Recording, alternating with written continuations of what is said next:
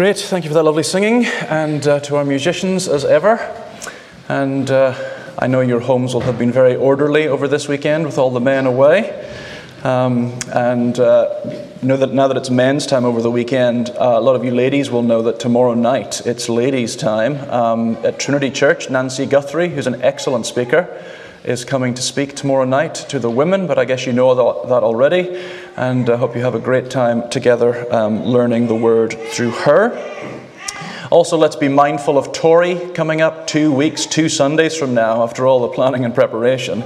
Two Sundays from now is when the first service in Torry will, hap- will be happening. So it's part of my daily prayer life now. I hope it's part of your daily prayer life now, whether you're personally involved or not.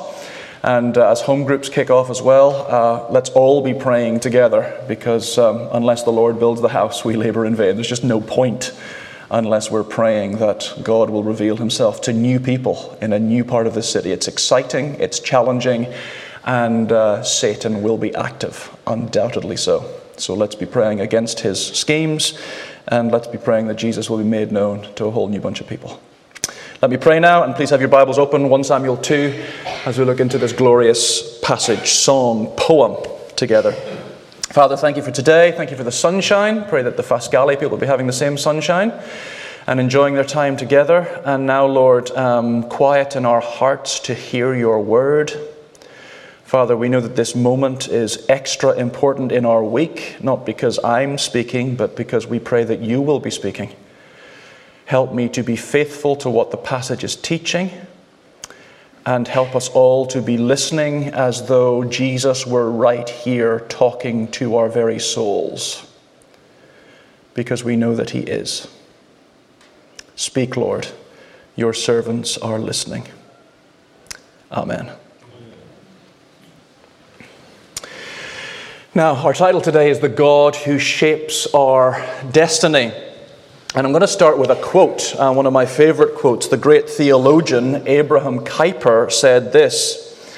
He said, There is not a square inch in the whole domain of our human existence over which Christ, who is sovereign over all, does not cry, Mine. In other words, every event on this planet Every issue that you and I face in our personal lives are ultimately under the control and supervision of Jesus Christ. He is the ultimate authority over every part of life. Now, that may seem a bit extreme to you. The world may seem a bit more chaotic, more random, and we may feel that we have more autonomy from God than that. Surely we each shape our own lives. We make our own plans, of which Jesus plays a part, of course, but he surely does not have authority over the whole thing, does he? And yet, that's exactly how the Bible pictures God's influence in our world. He is not a God who pops in and out of life here and there while leaving us to get on with things most of the time. No.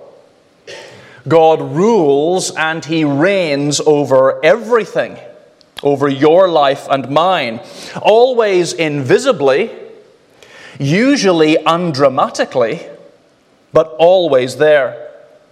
He's intricately involved with our children and grandchildren and where they will end up. He's involved with our hopes and dreams as well as the bigger picture of world affairs and where the whole of human history is headed. That's why we pray. And whether we see it or not, whether we truly understand it or not, God rules over the whole show. And that is the big theme of Hannah's song of praise. It's a poem or a song in 1 Samuel 2. She is praising God for his intervention in her own personal experience. But then she expands to take in God's rule over all things. And this song is encouraging us to see the whole direction of our lives and the whole direction of our planet as under God's guidance. So, this poem begins by claiming that God is the Lord of all reality. It's verses 1 to 3 of the poem. God is the Lord of all reality. In verse 1, Hannah begins by looking at her own personal experience and how God has lifted her from despair to strength. She says, My heart exults in the Lord, my strength is exalted in the Lord, my mouth derides my enemies, because I rejoice in your salvation. Now remember that Hannah was in deep distress back in chapter 1 because she could not have a baby and her enemy Peninnah was mocking her. But Hannah prayed to the Lord, and God gave her a baby, Samuel. And on a surface level, this poem, this song, looks like an excited new mother giving thanks to God for her new baby. And it is, in part. But it's much bigger than that. From verse 2 onwards, Hannah opens up a much wider vista. Remember that she claimed in chapter 1 that it was the Lord who had closed her womb originally, and then the Lord had opened her womb after she prayed to him. And if this is the God who opens wombs and closes wombs, who oversees life from conception onwards, then he is the Lord of all reality. And Hannah moves beyond her own experience, describing how God rules and reigns over everything and everyone. Beginning with this phrase in verse 2 that you'll see all over the Bible there is none holy like the Lord, none holy like him. This word holy is much bigger than we think. Holy is not just a statement about God's moral purity. He is very, very, very good. Yes, that's part of it. But the word holy actually means he is set apart. God is set apart from all other creatures. God created everything that exists, but he himself was not created. Everything depends on him for its existence. And if this God created everything, then he must be intimately involved with the creation that he took such time to mold and to sculpt.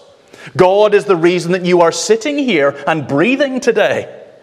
He is the reason there is blood flowing through your veins and billions of neurons carrying messages in your brain. He is the reason that you think and can make decisions. He is the supreme Lord of all reality. That begins with our personal reality from the moment of conception to the fact that we're sitting here this morning alive and breathing and thinking. But he's not just Lord over our lives personally, he is Lord over the whole of space and time. So, verse 2 goes on to say, There is no rock like our God. Probably the most familiar metaphor runs throughout the Psalms that God is a rock. A rock suggests something solid, immovable, and very, very old. The Psalms often refer to God as the eternal rock. He has existed forever and he will exist forever, and he rules over human history from his eternal vantage point. He's not bound to time at all. He can be past, present, and future all at once, which is beyond our understanding. There's a great scene in the, in the Indiana Jones movies. Have you seen Indiana Jones movies? Those who will admit it publicly. The Indiana Jones movie, Raiders of the Lost Ark. When I first saw Raiders of the Lost Ark, I thought it was the greatest movie of all time. Indiana in this scene, this is Indiana Jones at the top here, Harrison Ford. He is threatening here to blow up the famous Ark of the Covenant in this movie so that the Nazis don't get their hands on it. But a fellow archaeologist working for the Nazis asks him to think twice before pulling the trigger. To destroy the Ark of the Covenant would be to destroy something so infinitely precious. And the archaeologist says to Indiana Jones, We are traveling through history, but the ark is history. Now, that's what it means for God to be the rock. You and I are traveling through history, but God is history. He existed before history began, and He rules over all space and time. He is the Lord of all reality, not just in our personal lives, but over the whole of space and time. Now, that highfalutin theology, it's glorious theology, but impossible to take in. That is what led Hannah to make the tremendous sacrifice she did in handing her little boy Samuel into the temple. I mean, what a sacrifice that was. It was a crazy decision from a human point of view. Unless you believe that there is a God who rules over our lives personally and the whole of human history. Hannah could entrust her child that she had prayed for and longed for. She could entrust her child to a God who is holy, who is the eternal rock. She knew she could stand firmly on the God who was the rock of her life in the middle of all the challenges that she faced and the tears that she shed. And so can you. God wants to be your rock. He wants you to trust Him with your children, with your plans for the future, with your whole life. He wants you to wholeheartedly commit to Him because He is the rock who never moves and never changes. Jesus Christ, the same yesterday, today, and forever. And He can be absolutely trusted with the things that are most precious to you.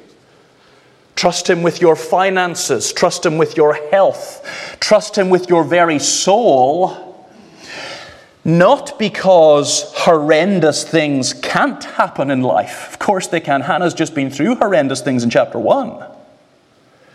But trust Him because when those terrible things do happen, and they will, you will find Him to be the rock on which you can stand when everything else around you is giving way. He is the Lord of all reality, the Holy One, the rock on whom you can depend. And, says this incredible poem, this eternal holy God is watching over our lives every day, whether we want Him to or not.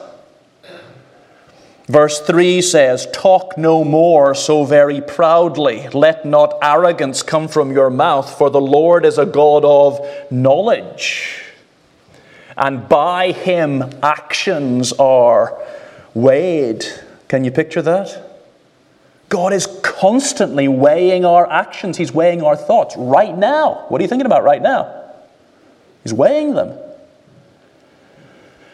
Now, that, of course, can be a very comforting thought. In Hannah's case, God saw the despair of her situation, the unfair way that the boastful Peninnah was treating her.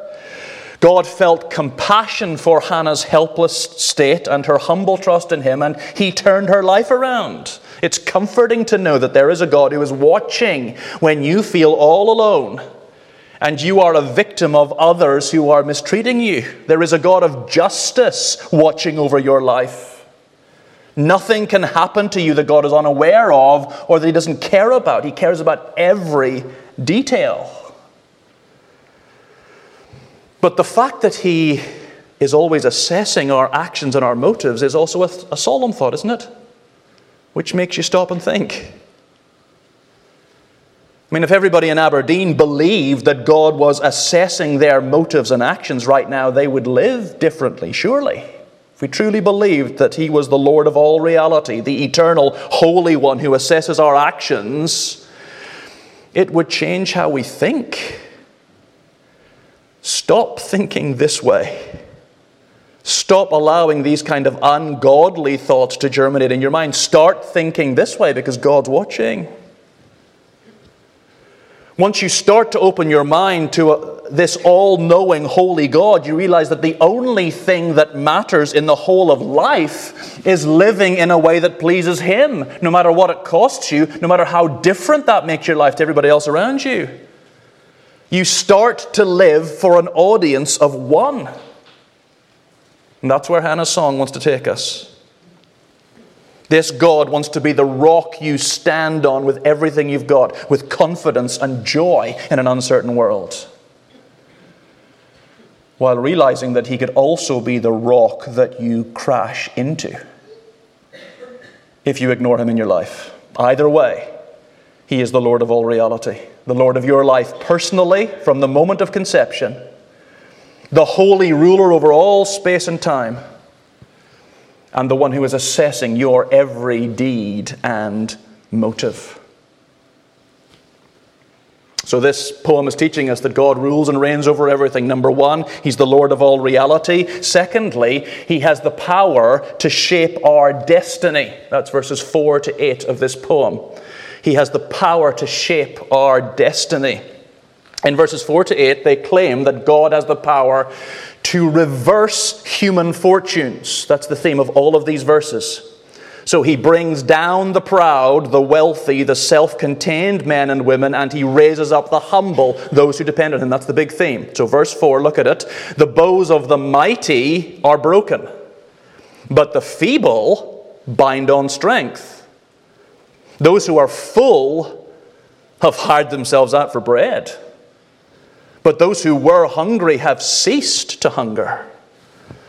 The barren has borne seven children but she who has many children is forlorn. That last line, of course, is what God has done for Hannah. He saw her crying out to him in humble faith. She was unable to have children, but she prayed, and God opened her womb. And Hannah then is the paradigm for how God deals with all of us. He is utterly consistent. He is the rock. This is more than 3,000 years ago, but He's the same God today. He deals with us the same He dealt with people back then. Do you see? If we are humble, if we place our trust in Him, He will honor us. But if we live independently of God, He will bring us down to earth with a crash. He breaks the bows of the mighty. That's a violent action. But the feeble, they bind on strength. That is how He works. Which then gives us a totally different view on what true security looks like in this life. We're all striving for security of some kind, aren't we? Peace.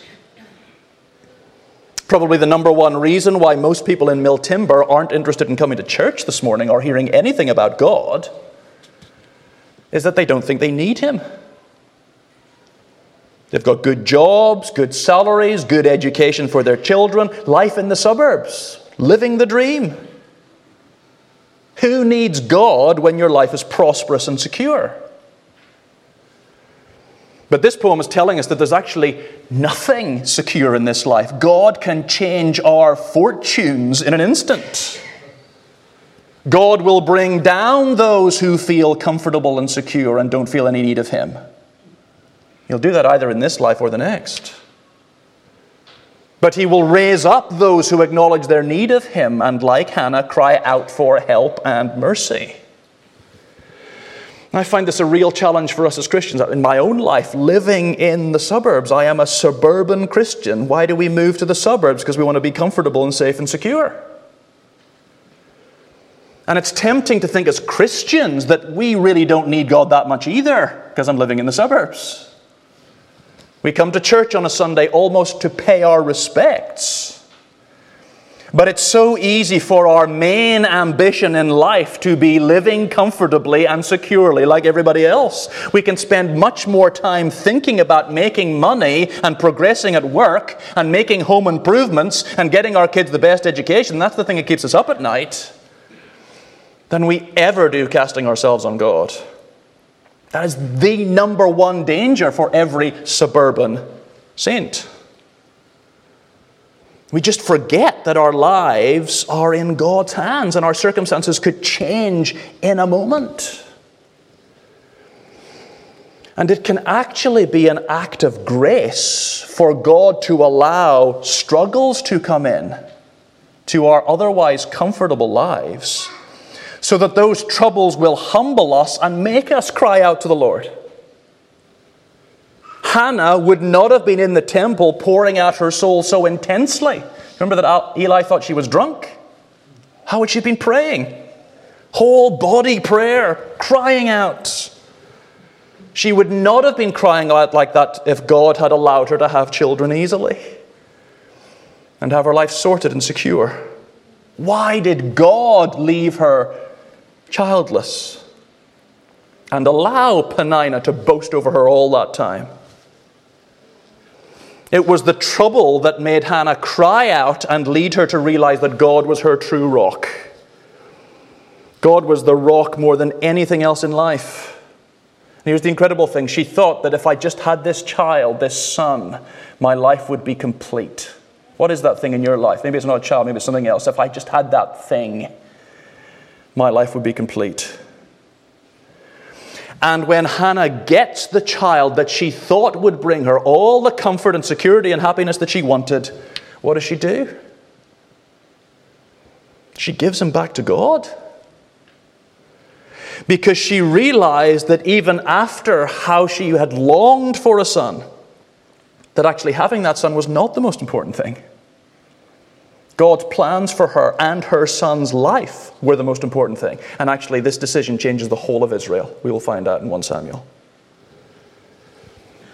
Remember back in Genesis 22, Abraham was asked to sacrifice his precious son Isaac, whom he had waited for for a very, very long time. Why? To teach Abraham that trusting God was the big idea of the whole of life and he was worth more than the most valuable possession he had, even the child of promise that he had longed for.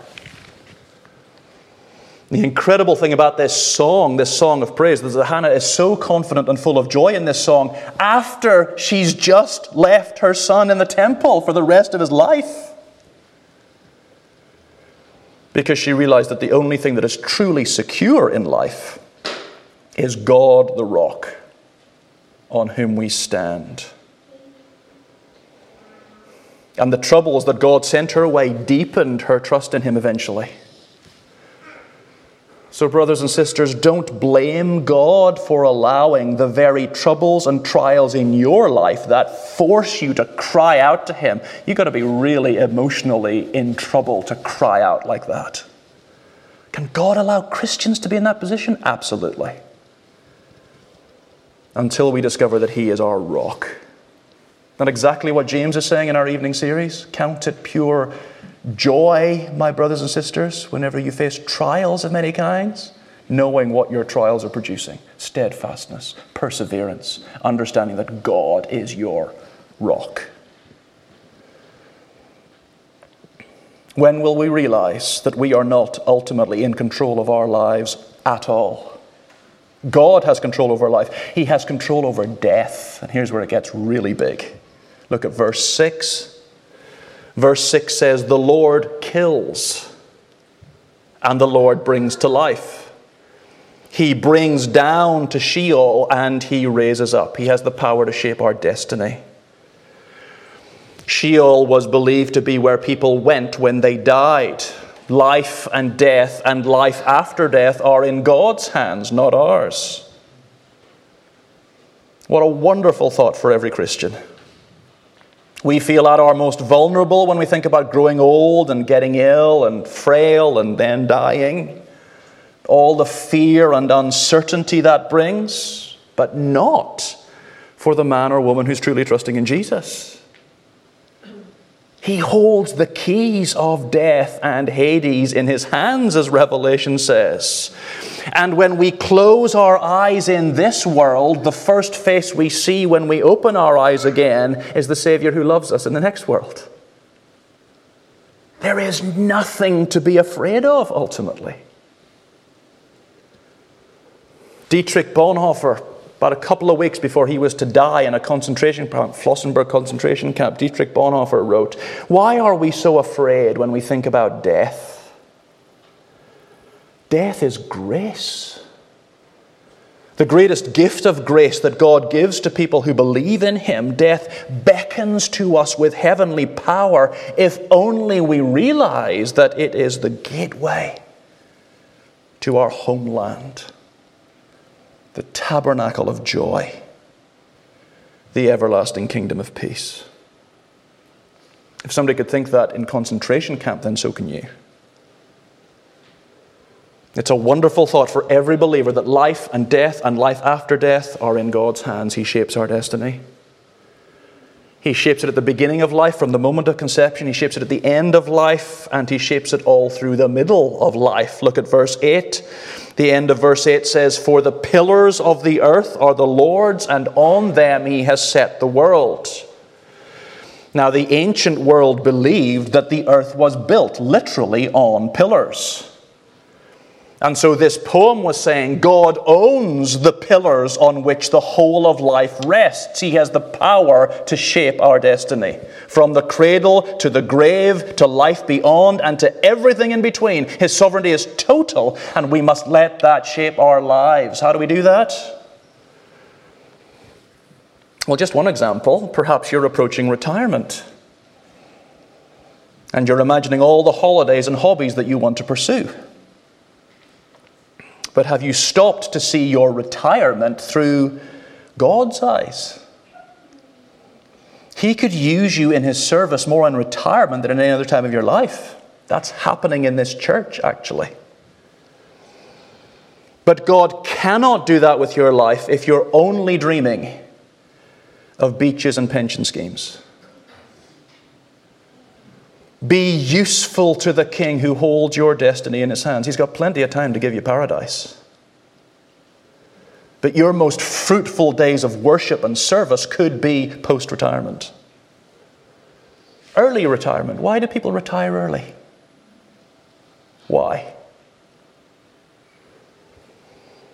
Knowing that God changes our destiny changes how we live and think about the whole thing. We're not living for safety and security in life anymore. Brenton Brown's song puts it beautifully. He says, We choose to leave it all behind, that comfort and security in suburban Christianity way of thinking. We choose to leave it all behind and turn our eyes towards the prize, the upward call of God in Christ. You have our hearts, Lord. Take our lives. God is the Lord of all reality, and He has the power to shape our destiny. And thirdly, He will judge with great finality. That's verses 9 and 10. He will judge with great finality. That's the awesome end of time vision that we are left with in verses 9 and 10. God's final judgment is being summarized here. In verse 9, it says, God will guard the feet of his faithful ones. That is a poetic way of saying that all those who trust in God, He will direct safely to glory. He guides our feet. Why not our head or our hands? Well, our feet is what, where the direction of our lives are going. And He will guide those feet safely to glory. What a beautiful thought. Whatever struggles you may be facing right now as a Christian, He is guarding your feet. He will not let you stumble and fall. He will guard your feet and lead you to glory. So keep trusting, keep praying, keep pouring your soul out to the Lord, just as Hannah did, and you will find Him to be faithful, so very faithful and loving and gracious and merciful when it's all done in this life and when you reach the next. God guards the feet of his faithful ones. But we can't ignore the other bit of verse 9. But the wicked shall be cut off in darkness. There's this ominous tone to the phrase cut off in darkness. And can you see here? God will judge with great finality. We will either be directed to eternal glory or we will be cut off in eternal darkness. How big this is.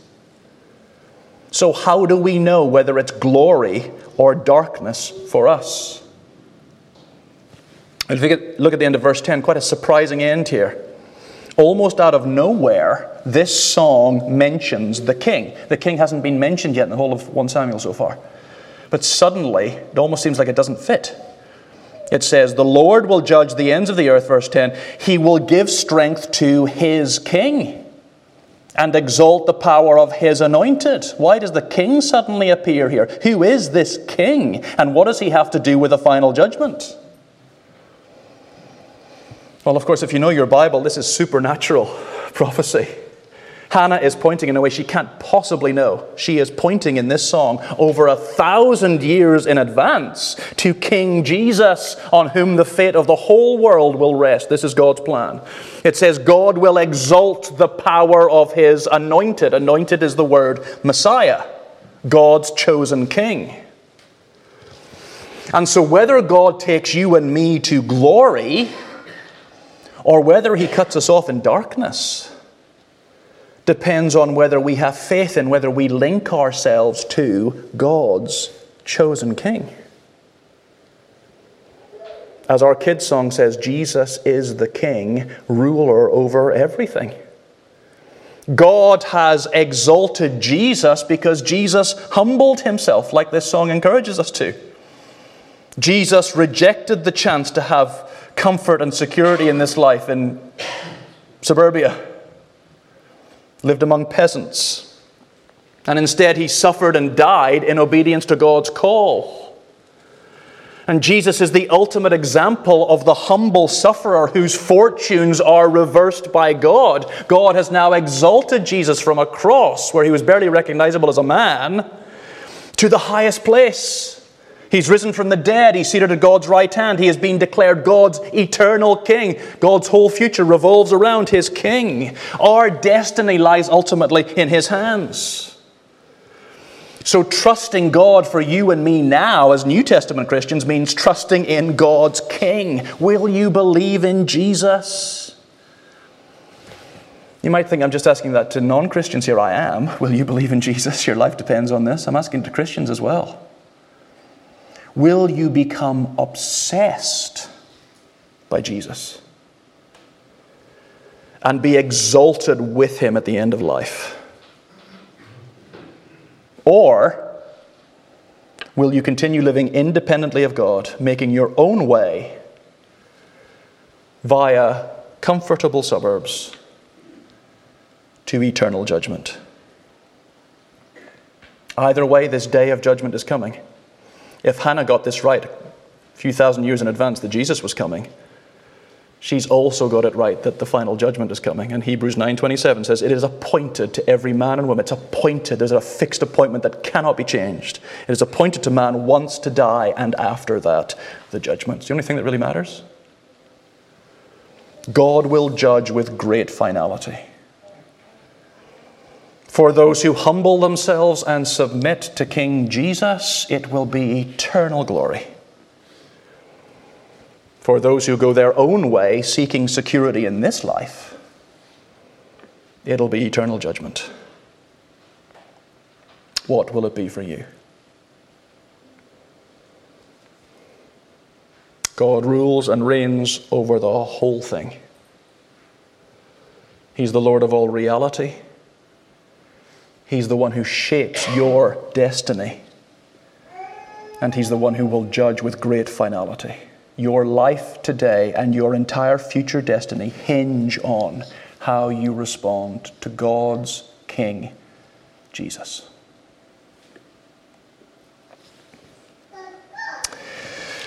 That's it. Let's have a moment of quiet, think through these things, then I'll pray, and then we'll sing.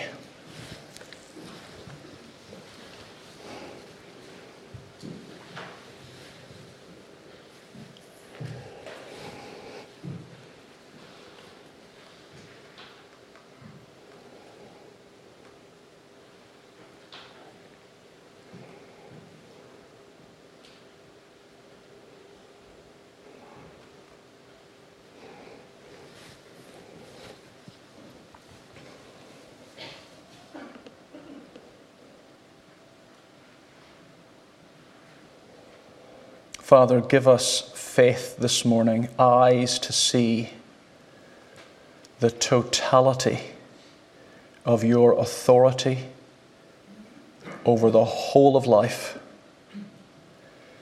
From the moment of conception to every decision we make, every thought we have, to the way the world turns, war in Ukraine nations in rage, economics often hanging by a thread.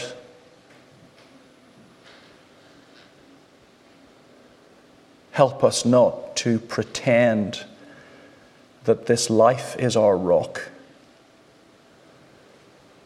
that living in Milltimber or Cults or Bieldside is, those are the people who have made it. Help us to realize that this whole world is sinking sand. You have made it so. You have subjected the current creation to futility so that we would look beyond it to the Creator.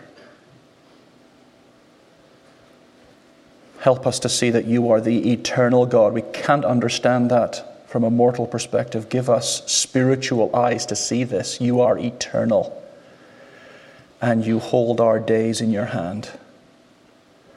So help us to entrust our days to you. Pray if there's anybody here who hasn't yet met King Jesus personally, may they do that now. Jesus, come and introduce yourself personally to us. And may we lay the whole of our lives and hopes and dreams on this rock. Jesus Christ, the same yesterday, today, and forever. And Father, if we've been on this Christian road for a long time, but we are caught up in everybody else's dreams, career progress, and adding an extension to our home, and making sure our kids have the very best, all of which is good, but all of which can also become the biggest evil in our hearts because it's replacing you as God and Lord of all.